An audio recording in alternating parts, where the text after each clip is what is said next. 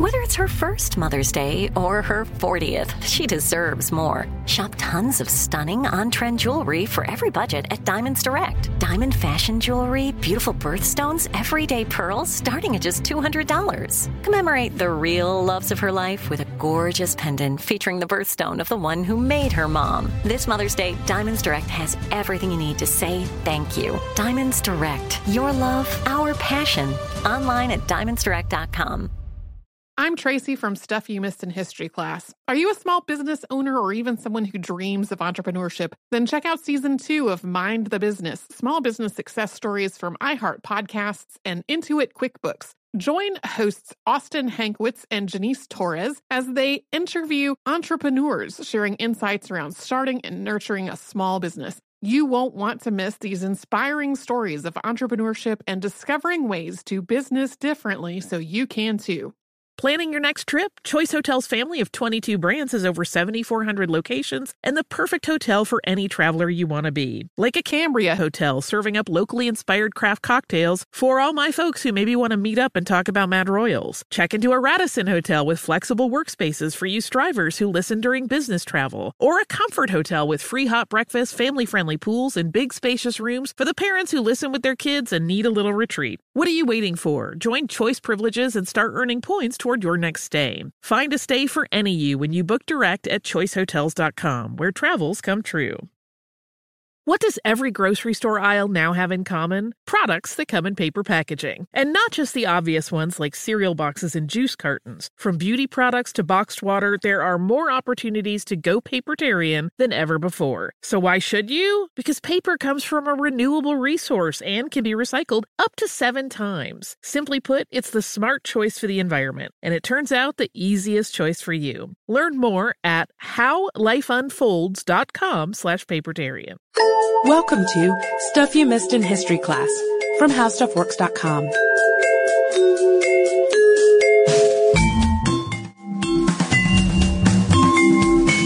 Hello and welcome to the podcast. I'm Deblina Chakraborty. And I'm Sarah Dowdy. And over the summer, we did a podcast on Ned Kelly and we talked about this mystery of a skull that was turned in by it was turned into Australian authorities by a farmer named Tom Baxter in 2009.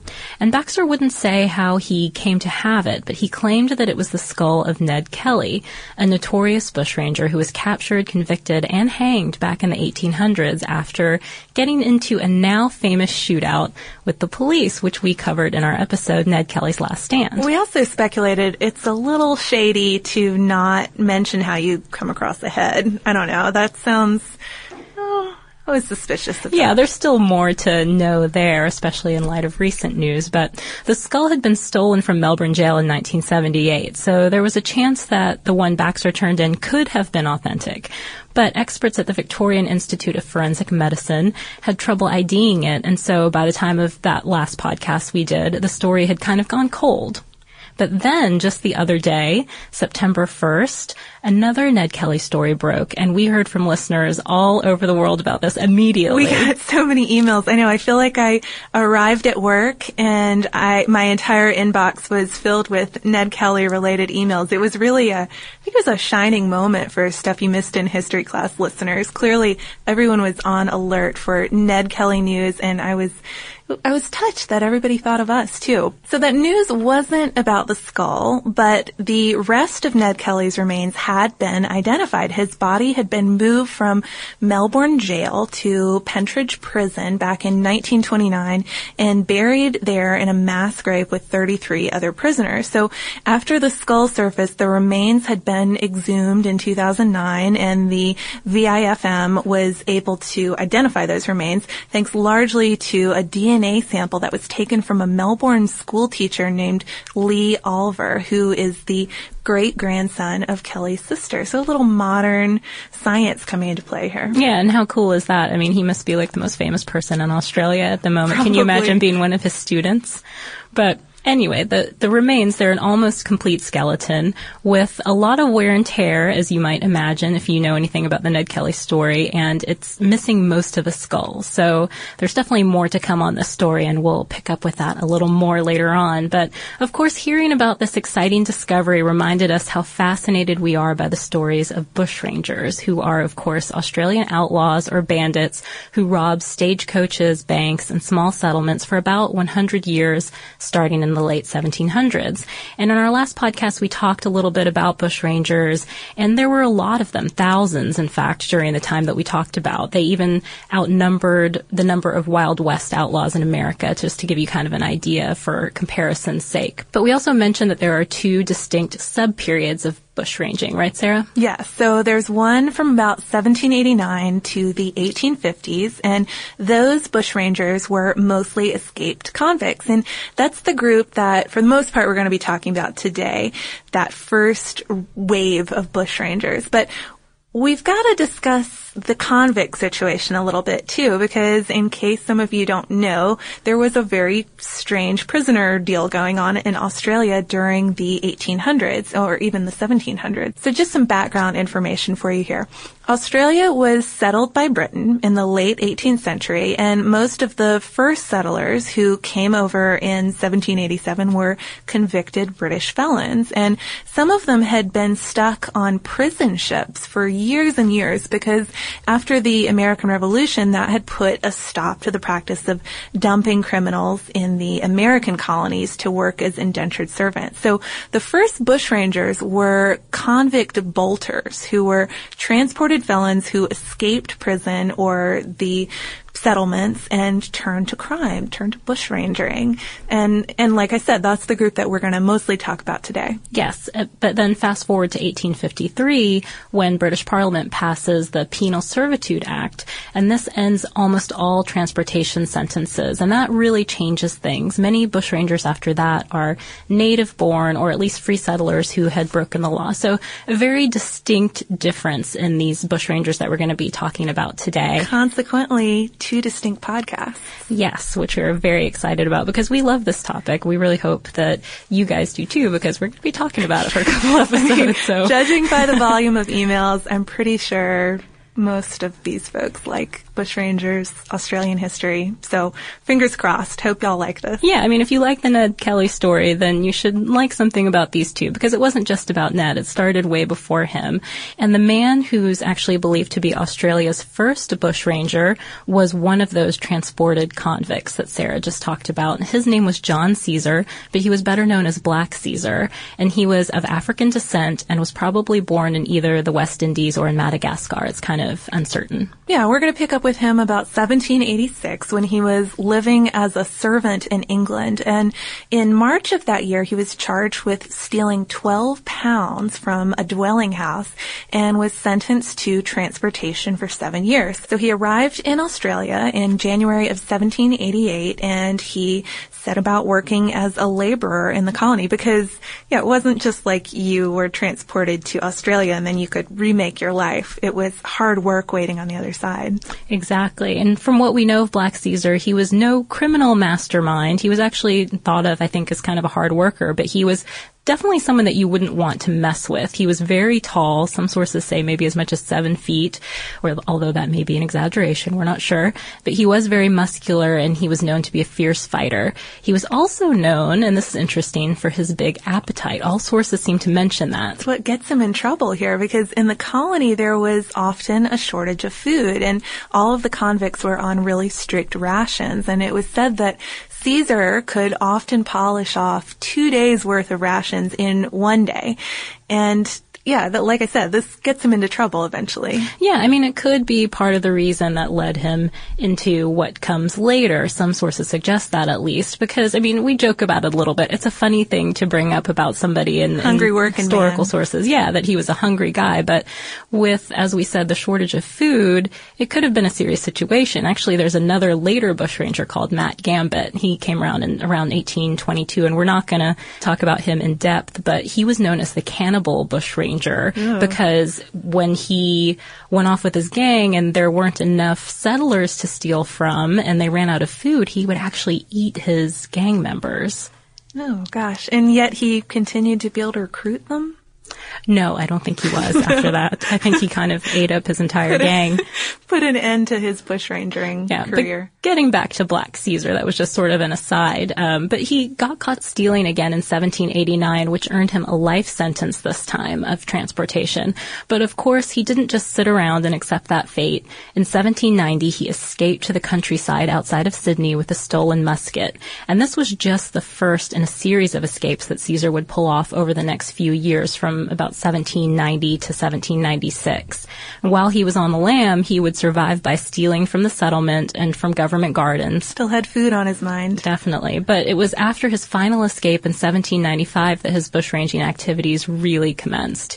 At that point, he led a gang of absconders and vagabonds in the Port Jackson area, and they'd raid settlers and rob lone travelers. Yeah, and it's funny, we've talked about criminals like this before who everything seems to be blamed on, but it was said that Caesar was blamed for pretty much every crime that was committed around that time. This seven foot tall, potentially striking man just seemed to be a, a, a person who captured the public's imagination even then. Yeah, so as you might imagine, the governor wanted him caught. And so he offered five gallons of rum for his capture, and Caesar was shot dead, consequently, by a man named John Wimbo at Liberty Plains in 1796. Just a little side note on rum too. It must have been a pretty big motivator at the time for Much like food. these criminals. Yeah, twenty gallons of rum was offered as a reward for the capture of another bushranger named Matthew Brady in the 1810s. So. Yeah, we're going to talk maybe in the next episode about the legal options of capturing these bushrangers, but I like that rum was was a prime motivator in the early years at least. So our next bushranger pushes us into the 19th century. His name is Bold Jack Donahue, and sometimes he's known as the Wild Colonial Boy. More on that later. But he was born in Dublin, John Donahue, probably around 1806. But by April 1823, he had already run afoul of the law in his home country for something described as intent to commit a felony. And for that, he was sentenced to transportation for life, uh, which of course meant going to Australia. And as we mentioned in Black Caesar's section there, it didn't mean just a free ticket to Australia. It meant a lot of hard work. And Donahue was first assigned to work for a man named John Pagan and then work on a road gang and then finally for a guy named Major West who was a surgeon. Consequently, he started running into some fellow convicts. Yeah, so they started hanging out together and they began robbing wagons traveling west of Sydney.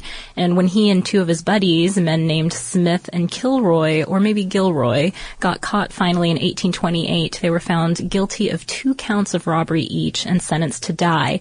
Two times each. Two death sentences. Just to be sure.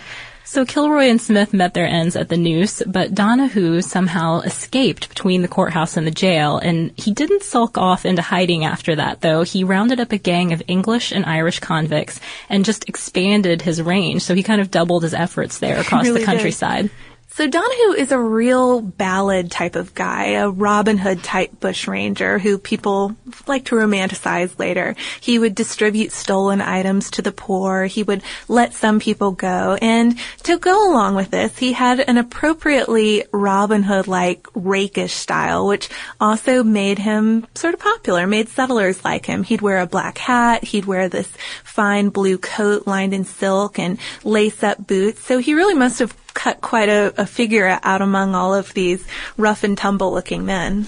Yeah, I don't know though. He sounds more button cute than rakish to me. Posters announcing the 20 pound reward on his head described him as 22 years old, 5 foot 4, with freckles, flaxen hair, blue eyes, and a scar under the left nos- nostril. Yeah, he sounds like you might mistake him for a teenager, but will, you know, he's coming at a disadvantage right after Black Caesar probably. That's true. And he does have the scar, which is kind of scary. He does have the scar. Finally, though, on September 1st, 1830, a group of soldiers and police found the gang hiding in scrub near Campbelltown. And Donahue is said to have urged them on with some real fighting words, but he was soon struck down by a guy named Trooper Muggleston. We'll just let that let that name slide.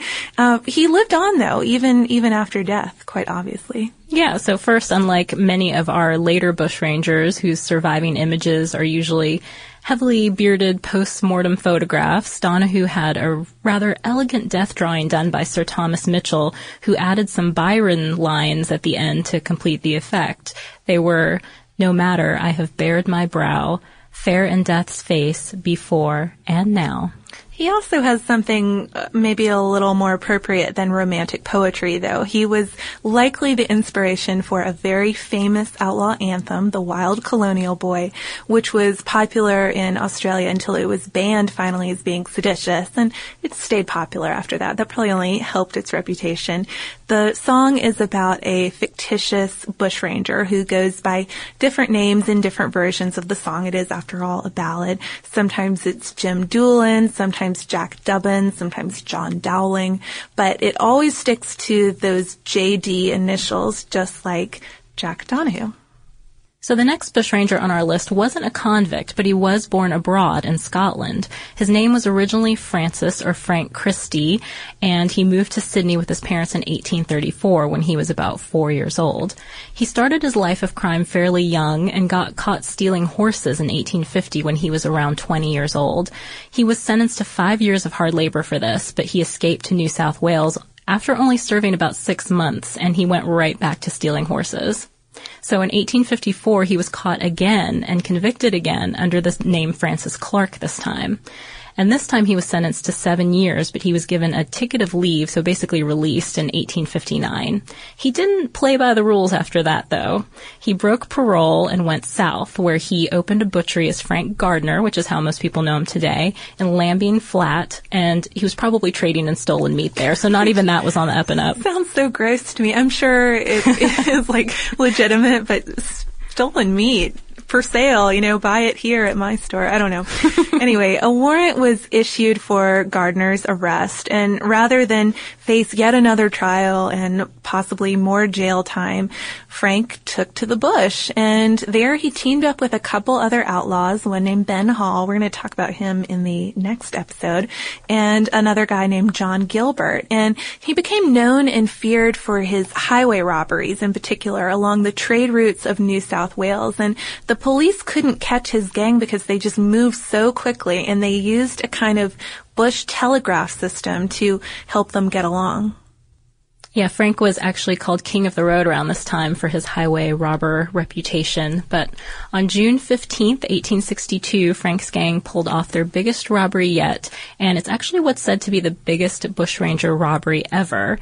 And this crime was when they bailed up or held up. That's what that that's what bailed up means. They held up the Lachlan Gold Escort and made off with 14,000 pounds worth of gold and cash, which is worth about one and a quarter million US dollars today.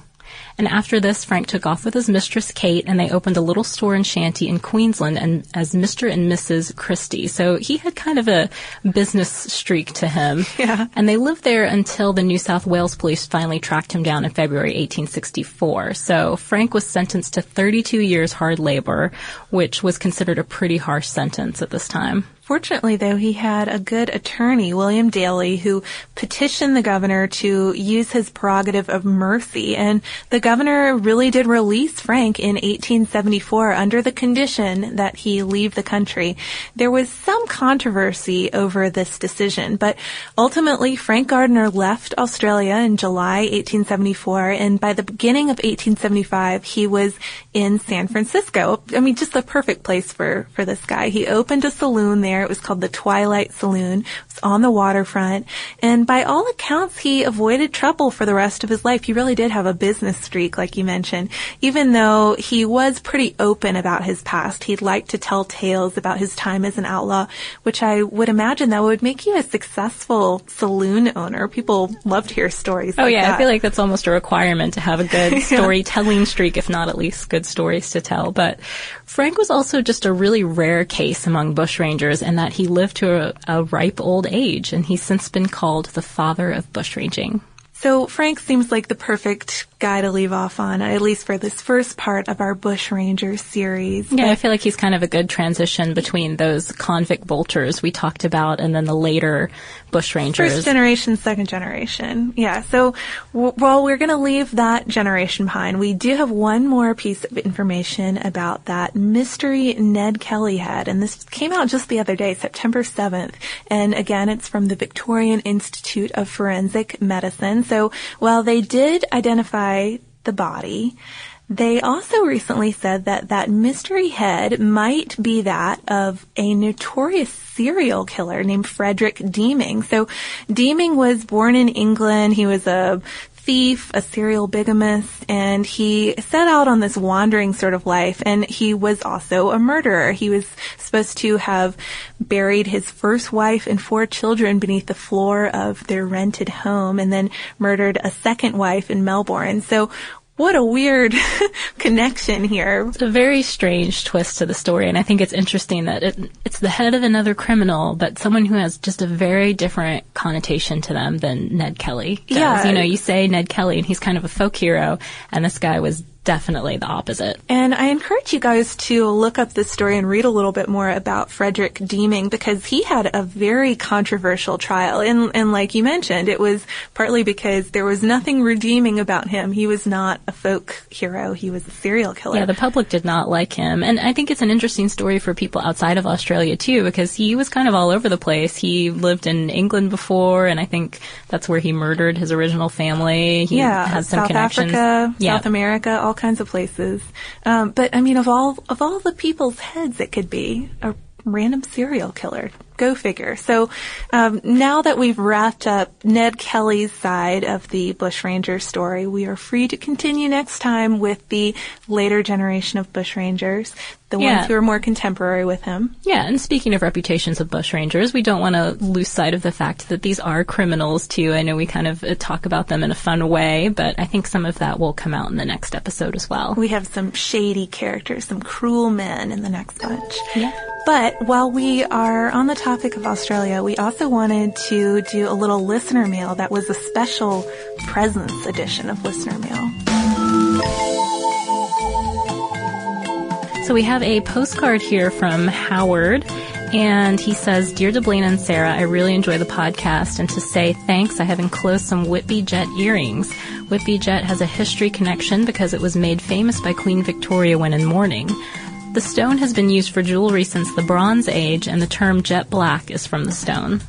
So very interesting and very nice gift. Yeah, thank you so thank you much, so Howard. much. That was totally unnecessary, but very much appreciated. Yeah, we're touched. So thank you. They're lovely earrings, and I like the history connection. And um, I guess this one can go out to you since you're in Sydney. So hope you like bushrangers. Yeah, and I didn't read the full postcard, but he did mention that we should wear them whenever we talk about Queen Victoria, which will have to be a lot since we end up mentioning her all the time. all the time. Yep. Just keep them ready to put on whenever we're doing a an episode on her. Yes, and you don't have to send us a gift to get on listener mail or to have your podcast ideas heard or anything like that. We read all our mail, no matter who sends it, no matter what comes along with it. And you can write us at historypodcast at howstuffworks.com or you can look us up on Facebook or on Twitter at Missed in History.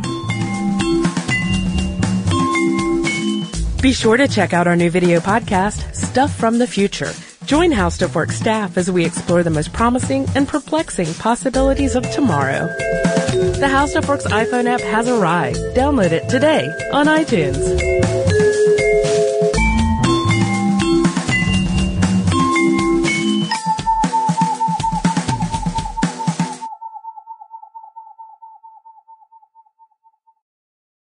Xumo Play is your destination for endless entertainment. With a diverse lineup of 350 plus live channels, movies, and full TV series, you'll easily find something to watch right away. And the best part? It's all free. Love music? Get lost in the 90s with iHeart 90s, dance away with hip hop beats, and more on the iHeartRadio music channels. No logins, no signups, no accounts, no hassle. So what are you waiting for? Start streaming at play.xumo.com or download from the app and Google Play stores today. All you can stream with Xumo Play. Xfinity has free premium networks for everyone this month, no matter what kind of entertainment you love. Addicted to true crime? Catch killer cases and more spine-tingling shows on A&E Crime Central. Crave adventure? Explore Asian action movies on Hi-YAH. Searching for something extreme? Check out skating, snowboarding, and more on Fuel TV Plus, the global home of action sports. And find crowd-pleasing bops on iHeartRadio's Hit Nation playlist. There's new free shows and movies to love every week. Say free this week in your Xfinity voice remote. This is Malcolm Gladwell from Revisionist History. eBay Motors is here for the ride. With some elbow grease, fresh installs, and a whole lot of love, you transformed a 100,000 miles and a body full of rust into a drive that's all your own. Brake kits, LED headlights, whatever you need, eBay Motors has it. And with eBay Guaranteed Fit, it's guaranteed to fit your ride the first time, every time, or your money back. Plus, at these prices, you're burning rubber, not cash. Keep your ride or die alive at ebaymotors.com. Eligible items only, exclusions apply. Hey guys, back at the playground again, huh? Yep. You know what this playground could use? A wine country. Heck yeah, and some waves so we could go surfing. Oh, yeah. Love that. A redwood forest would be cool. I'm in. Ah, ski slopes. Let's do it. Um, can a girl go shopping? Yeah, baby. Wait. Did we just invent California? Discover why California is the ultimate playground at visitcalifornia.com.